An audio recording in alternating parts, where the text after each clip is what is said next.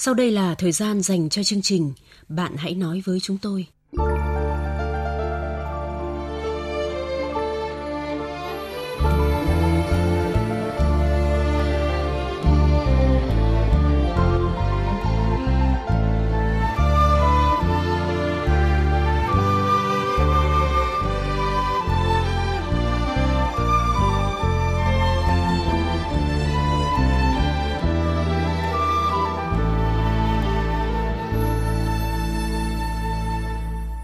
Biên tập viên Thanh Huyền và anh Tuấn xin chào các bạn. Các bạn thân mến, chỉ vì không muốn mang tiếng đào mỏ nhà vợ tương lai mà chàng trai trong câu chuyện đang rất băn khoăn, không biết có nên ở rể hay không. Ít phút nữa, sau tiết mục điểm thư thính giả, chúng ta sẽ đưa ra lời khuyên cho chàng trai ấy. Trong thư gửi về chương trình, một thính giả từ số điện thoại không ba chín tám hai một bảy bốn bốn ba tâm sự. Tôi rất hay nghe chương trình Bạn Hãy Nói Với Chúng Tôi và cũng thường xuyên trăn trở với những câu chuyện mà các nhân vật gửi đến. Có những chuyện thoạt nghe tưởng chừng rất đơn giản, rất bình thường thôi, nhưng nếu giải quyết không khéo thì sẽ gây ra những hậu quả đáng tiếc. Bản thân tôi đã học được rất nhiều bài học, rút ra được nhiều kinh nghiệm quý báu từ những câu chuyện đó để áp dụng trong việc đối nhân xử thế hàng ngày.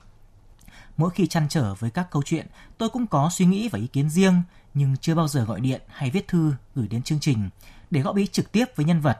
Tôi thường chờ đến chương trình sau để nghe xem có thính giả nào có ý kiến chia sẻ giống mình hay không, hoặc là nghe xem những ý kiến của thính giả có thỏa đáng không, có thể giúp nhân vật vượt qua vướng mắc của mình hay không.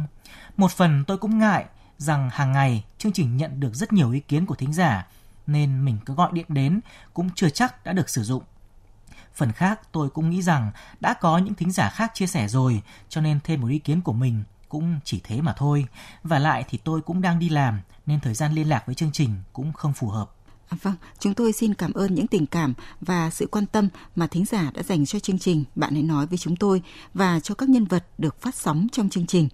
Theo suy nghĩ của tôi thì những người gặp chuyện khó khăn trắc trở phải viết thư gửi đến chương trình là họ đang rất cần sự chia sẻ, động viên, giúp đỡ của mọi người.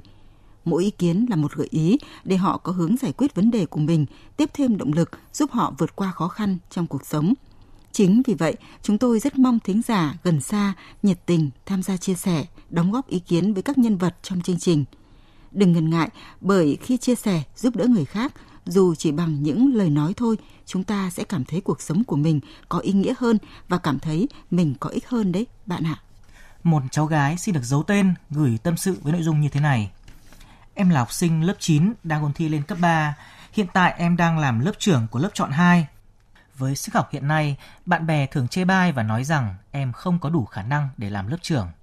Ở lớp hầu như không có ai muốn tiếp xúc với em. Em bị cô lập, rồi tự ti và trở thành một con người khác.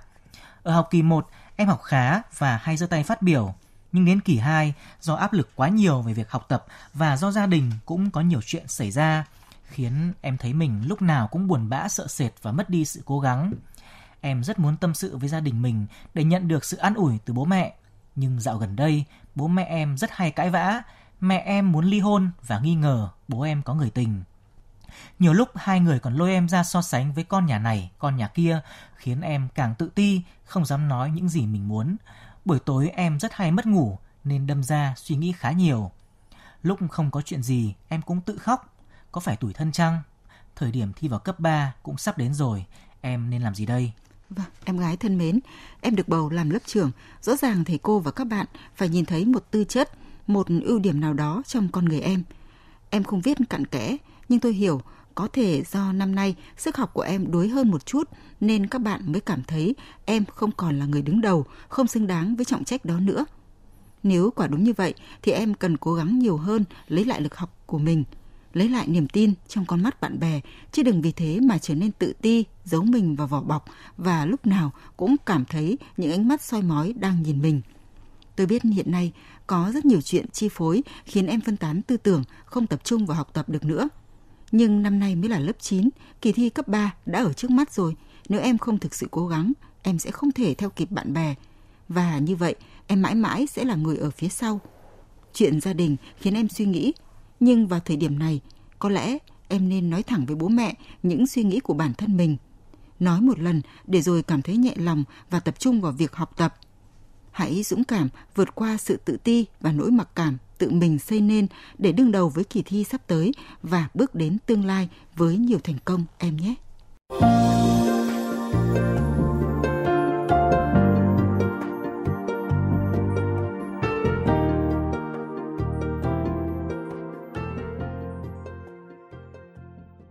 Các bạn thân mến, đã đến thời gian tâm sự cùng nhân vật đêm nay, biên tập viên chương trình xin tóm lược lại nội dung câu chuyện của chàng trai.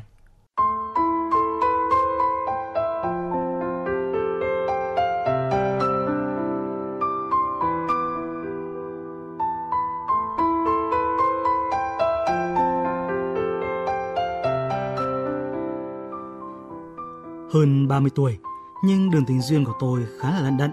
Khi mới ở quê lên Hà Nội học đại học, tôi đã quen và yêu một cô gái học cùng khoa. Mối tình kéo dài được năm năm với biết bao nhiêu nghi kỵ, thắc mắc của gia đình và người thân quen của cô ấy. Khi một thằng con trai ngoại tỉnh như tôi dám yêu một cô con gái người Hà Nội khiến tôi quá mệt mỏi. Họ nghi ngờ tôi muốn có chỗ ở, muốn dựa dẫm gia đình cô ấy để có việc làm. Chán nản, chúng tôi đành ngậm ngùi chia tay vì không thể đấu tranh với gia đình cô ấy để gìn giữ tình yêu. Giờ thì cô ấy đã lấy chồng và có con. Buồn và tủi phận, đã có lúc tôi định rời thủ đô về quê để tìm việc làm, nhưng lại nghĩ bao nhiêu công ăn học, liệu tôi có tìm được một công việc phù hợp, phát triển được sự nghiệp ở vùng miền núi quê tôi hay không, khiến tôi lần nữa mãi mà không quyết định nổi. Tôi ở lại thủ đô và rồi cơ hội cũng đến. Tôi nộp đơn thi tuyển và được nhận vào làm tại chi nhánh của công ty đóng tại một tỉnh ngay gần Hà Nội. Công tác được một thời gian thì tôi gặp và yêu Tê, người yêu tôi bây giờ. Cô ấy kém tôi sáu tuổi. Tính đến nay cũng đã quen nhau được ba năm. Thời gian không quá dài nhưng đủ để hai đứa tìm hiểu, biết được tính cách cũng như gia cảnh của nhau. Vào những ngày lễ hoặc ngày nghỉ cuối tuần, nếu không bận công việc, tôi vẫn thường qua lại gia đình Tê, ăn với gia đình cô ấy một bữa cơm. Bố mẹ cô ấy cũng quý tôi vì nhà không có con trai, nên những khi có vận dụng gia đình bị hỏng hóc, hai bác hay nhờ tôi đến sửa hoặc mang đi sửa giúp. Tôi cũng đã đưa Tê về thăm nhà. Bố mẹ tôi không có ý kiến gì và chỉ mong tôi lập gia đình sớm vì tuổi tôi cũng đã nhiều rồi. Anh trai tôi lấy vợ đã có hai con, em gái tôi cũng đã lập gia đình. Tôi và Tê đã hẹn ước về một đám cưới, một mái ấm hạnh phúc khi công việc của cô ấy ổn định. Chúng tôi cũng bàn với nhau rằng sau khi cưới sẽ thuê một căn nhà ở tại đây luôn. Vài năm sau kinh tế vững mạnh thì sẽ mua đất xây nhà. Một mặt tiện cho công việc của tôi, mặt khác cũng tiện để cô ấy chạy qua, chạy lại thăm nom bố mẹ. Nói về gia đình của Tê thì bố cô ấy năm nay cũng đã bảy mươi tuổi, mẹ thì mới sáu mươi ba tuổi. Hai bác sinh được ba người con. Hai chị gái của Tê đều đã đi lấy chồng xa. Một chị giờ sinh sớm ở miền Trung, một chị lấy chồng khác huyện. Khi biết hai chúng tôi đến với nhau thật lòng và muốn tiến tới hôn nhân, bố mẹ cô ấy đã nói chuyện nghiêm túc với tôi, rồi đề nghị hai đứa kết hôn, xong sẽ về ở chung với ông bà. Trước là để vui cửa vui nhà, sau là để chúng tôi yên tâm làm ăn và tích lũy tiền bạc. Tôi biết hai bác rất lo và thương con nên mới suy tính như vậy. Nhưng bản thân tôi thì chưa bao giờ có ý định ở rể. Tôi tin rằng với nghề nghiệp trong tay, công việc đang làm cũng khá thuận lợi, tôi có thể lo được cho gia đình nhỏ. Biết đâu sau một vài năm tích cóp, có khi tôi sẽ mua được nhà. Ý định của tôi là sẽ mua đất thật gần ngay nhà cô ấy. Bất kể khi nào ông bà cần, chúng tôi cũng sẽ có mặt ngay tức khắc. Tê vì không muốn làm khó cho tôi nên cũng tán thành ý kiến đó. Chúng tôi cũng đã nói rõ ý định với bố mẹ cô ấy, nhưng hai bác nhất định không đồng ý. Ông bà nói rằng sau này nếu cô già cả mất đi thì cũng muốn để lại ngôi nhà này cho vợ chồng tôi. Chúng tôi chỉ cần chăm chỉ làm ăn, tích lũy để sau này lo cho con cái, chứ không nên phí tiền để mua một mảnh đất hay một căn nhà nào khác. Nhưng thực sự tôi hoàn toàn không thể đến ở rồi nhận ngôi nhà này được. Miệng lưỡi thế gian họ sẽ đàm tiếu thế nào? Cứ nghĩ đến những lời đàm tiếu của mối tình trước mà tôi thấy nhói buốt. Rồi còn hai chị gái và hai anh rể của Tê nữa chứ. Tôi cũng không hiểu các anh chị sẽ nghĩ gì. Trong thâm tâm, tôi không muốn trở thành kẻ đào mỏ, nên thực sự không biết quyết định như thế nào cho ổn thỏa đây.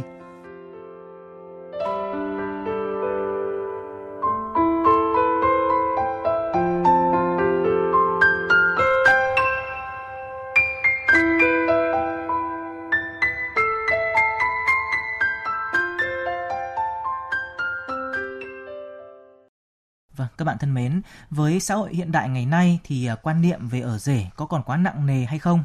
Chàng trai trong câu chuyện có nên đón nhận sự quan tâm của bố mẹ vợ tương lai? Chúng ta sẽ cùng nghe một số gợi ý của thính giả dành cho anh. Thính giả Samsan cho rằng, chả sao đâu anh ơi, nhà chị ấy không có con trai, anh ở gần chăm nom ông bà, nhận nhiều thì trách nhiệm hơn thôi. Em nghĩ các anh chị cũng không nghĩ gì đâu, lấy chồng xa có người ở gần lo cho bố mẹ chẳng mừng quá ý chứ. Mà ở đấy, đến khi kinh tế ổn định vẫn mua đất xây nhà được mà. Hãy bỏ qua mặc cảm là điều mà bác Đào Huy Sửu ở tỉnh Tuyên Quang khuyên nhân vật.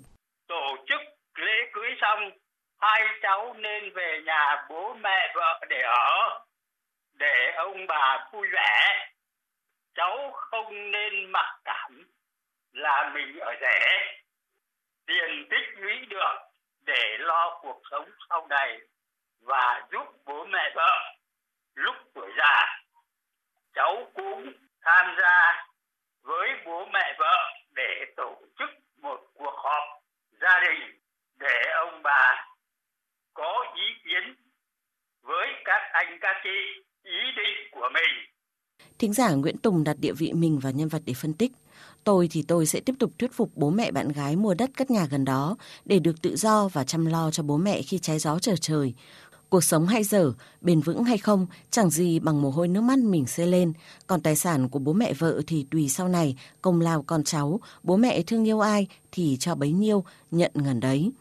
Chứ bây giờ về làm lụng, xây đắp vào, rồi sau này các chị lại bảo của bố mẹ làm thì rắc rối, mệt mỏi, cãi lộn lung tung, rồi lại dâu là con, rể là khách. Bạn chả có tiếng nói gì trong gia đình cả. Thực tế tôi thấy cũng có khá nhiều gia đình đổ vỡ vì như vậy. Không phải ai cũng được quan tâm như vậy là ý kiến của anh Trương Quốc Ngôn gửi cho nhân vật. Nếu anh có tâm, có tinh thật, hãy đón nhận tình yêu thương gia đình bố mẹ vợ. Coi đây là hạnh phúc mỹ mãn. Thời hội nhập của bốn chấm không coi bố mẹ vợ là bố mẹ chồng yêu thương trọn vẹn. Tôi thấy anh rất là hạnh phúc được đón nhận tình yêu thương nồng thắm rất đáng quý. Theo thính giả Nguyễn Đức Chính thì bố mẹ nào mà chẳng thương con, bố mẹ vợ em rất thương con và thiếu tình cảm, cho nên mong em ở cùng cũng tốt thôi, không sao cả, quê ảnh khối người ở rể có sao đâu. Đừng có coi mình là tự cao tự đại, hãy sống làm sao hài hòa, đừng để một đám mây che khuất tầm nhìn nhé.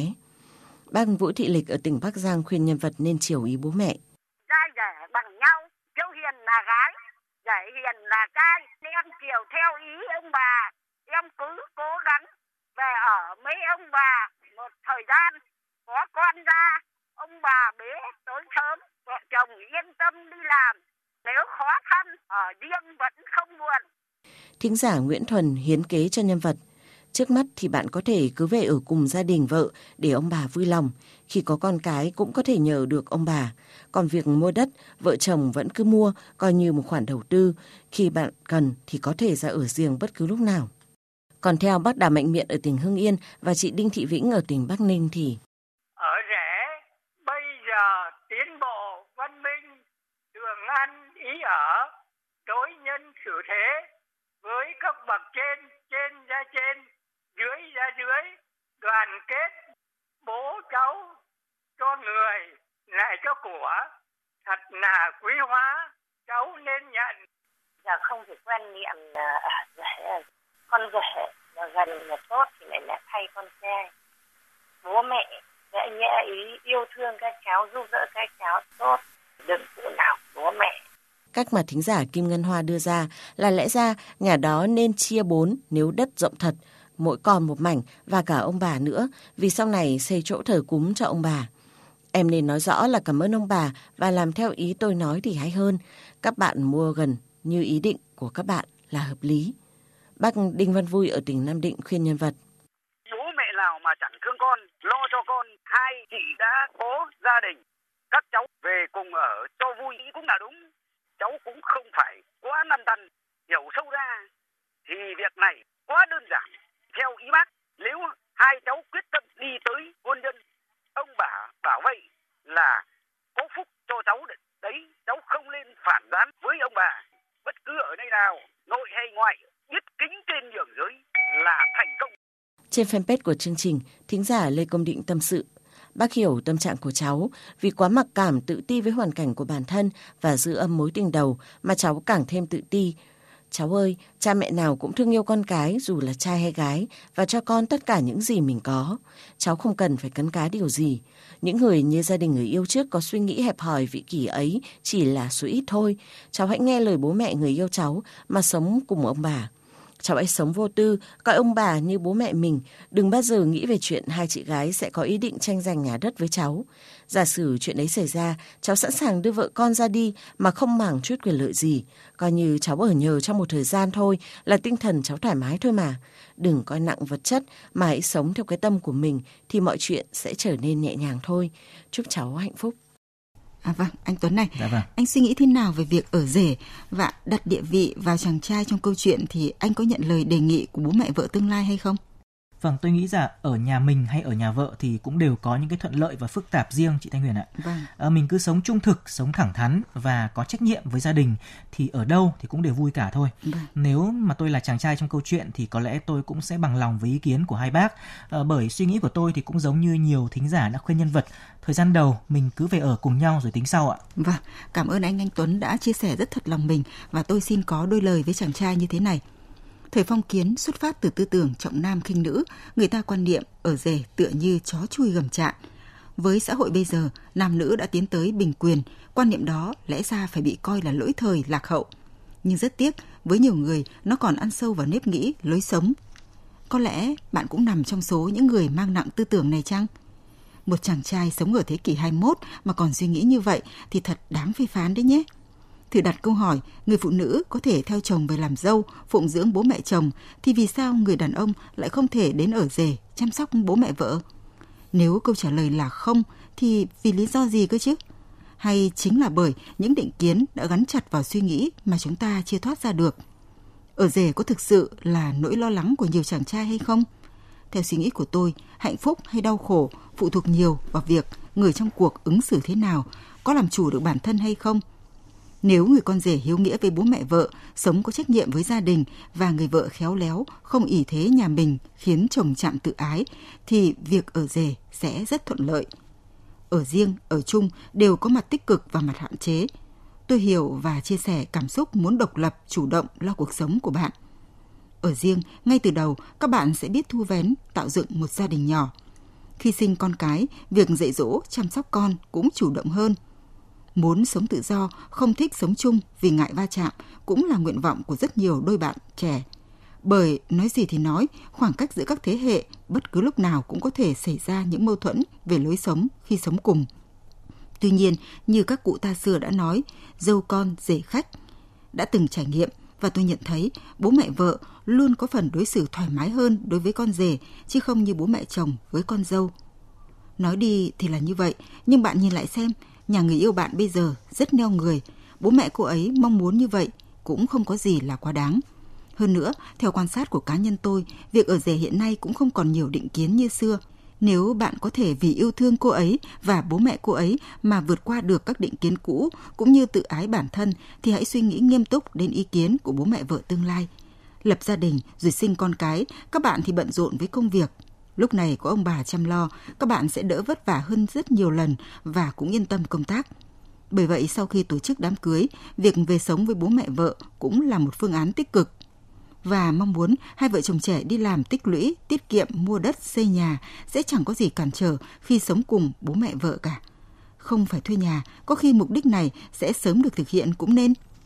Bạn sợ mang tiếng với các chị gái của cô ấy và với xã hội là người đào mỏ ư? Nếu bạn sống chân thành, thẳng thắn, có chính kiến thì ngại gì miệng lưỡi thiên hạ. Có khi các chị gái và anh rể của vợ bạn lại biết ơn vợ chồng bạn ấy chứ, vì có người ở cùng chăm lo cho bố mẹ già. Dự định của ông bà là cho hẳn các bạn ngôi nhà đó, nhưng việc nhận hay không lại hoàn toàn do các bạn quyết định. Các bạn có thể bày tỏ nguyện vọng, phát biểu ý kiến của mình về phương án sử dụng ngôi nhà khi chẳng may bố mẹ khuất núi một cách có tình có lý. Chắc chắn sẽ nhận được sự đồng thuận của các chị em trong nhà. Mong hai bạn bàn bạc thống nhất, cân nhắc kỹ để có quyết định sáng suốt, xây dựng tổ ấm của mình bền vững, hạnh phúc. Bạn hãy nói với chúng tôi, người bạn tâm giao nối gần mọi khoảng cách. Bạn hãy nói với chúng tôi, nơi thỏa mãn nỗi khát khao được tâm sự sẻ chia. Chương trình Bạn hãy nói với chúng tôi phát sóng hai mươi hai giờ thứ hai, thứ tư, thứ sáu và chủ nhật hàng tuần trên vê o vê hai Đài Tiếng nói Việt Nam, tần số ép em chín mươi sáu phẩy năm mê ga héc. Các bạn thân mến, phần cuối chương trình hôm nay là câu chuyện của một cô gái để chúng ta cùng suy ngẫm và chia sẻ trong chương trình sau. Biên tập viên chương trình sẽ thay lời nhân vật kể lại nội dung câu chuyện.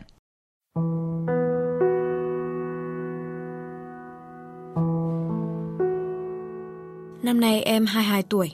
Hơn hai năm trước, em quen và yêu một người lớn hơn em bốn tuổi. Anh đã nhiều lần dẫn em đi gặp bạn bè, và trong số những người bạn ấy, em thấy có thiện cảm nhất với anh M. Lúc đó anh M đã có người yêu và em cũng chỉ coi anh như một người anh thân thiết. Yêu nhau được một năm thì người yêu của em bị tai nạn giao thông, phải nhập viện gần một tháng, nhưng anh bị tai nạn ở quê. Khoảng cách quá xa, lại là thời điểm giáp Tết đi lại khó khăn nên em chưa thể đến thăm anh ngay được mà chỉ có thể hỏi han tình hình qua điện thoại.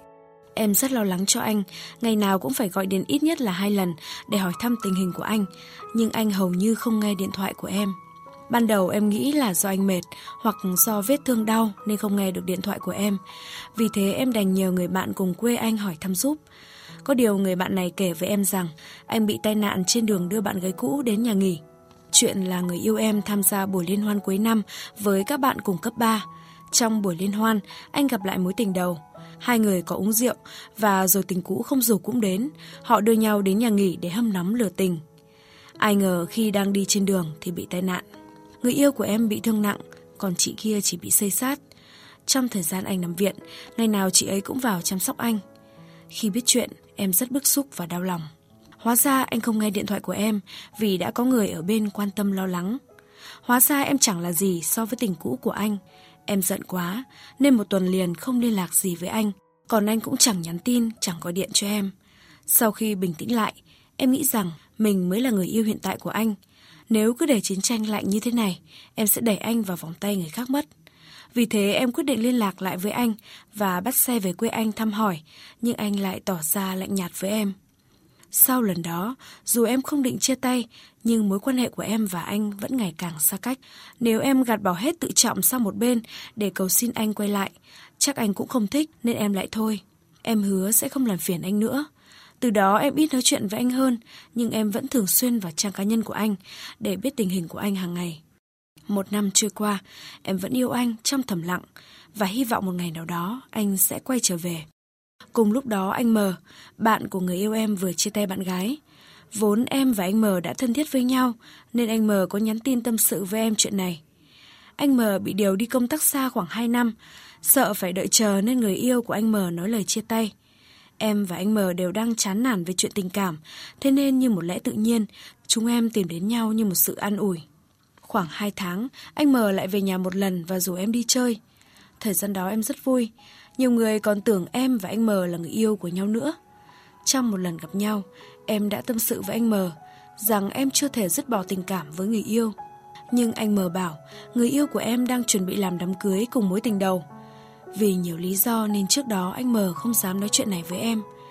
Khi anh M nói mà em đau lòng vô cùng, nhưng em vẫn chưa thể dứt hẳn tình cảm với người cũ. Trong lúc đau lòng, ma xui quỷ khiến thế nào, em lại nhận lời làm người yêu của anh M. Anh M nói yêu em và xác định cưới em làm vợ. Em cũng hứa sẽ đợi anh ấy hết thời gian công tác xa, nhưng em không xác định được tình cảm của mình. Có phải là em đang yêu hai người không? Giờ em phải làm sao với tình cảm của mình đây?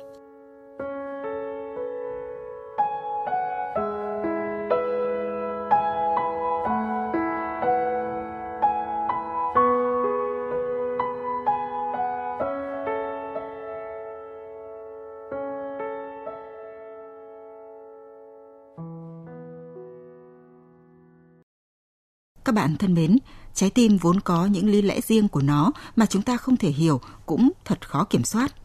Thế nhưng liệu có thể cùng lúc yêu hai người? Tình cảm ấy có thực sự là tình yêu? Đó là điều mà cô gái trẻ trong câu chuyện đang rất mong chờ thính giả gần xa góp ý để cô tìm ra lời giải cho tình cảm của mình. Muốn bày tỏ ý kiến với nhân vật, các bạn gọi đến số điện thoại không hai bốn ba chín ba bốn một một ba chín trong giờ hành chính. Các bạn cũng có thể gửi thư trực tiếp theo đường bưu chính đến địa chỉ chương trình Bạn Hãy Nói Với Chúng Tôi, Đài Tiếng Nói Việt Nam, số bốn một bốn ba phố Bà Triệu, Hà Nội, hoặc gửi thư điện tử đến địa chỉ nói với tôi vê o vê hai a còng gmail chấm com. Lưu ý tên hộp thư viết không dấu. Một cách nữa là có thể viết bình luận dưới mỗi câu chuyện được đăng tải trên trang web vê o vê hai chấm vê en hoặc trang Facebook Bạn Hãy Nói Với Chúng Tôi chín mươi sáu phẩy năm mê ga héc. Chương trình Bạn Hãy Nói Với Chúng Tôi hôm nay xin dừng tại đây. Cảm ơn các bạn đã chú ý lắng nghe.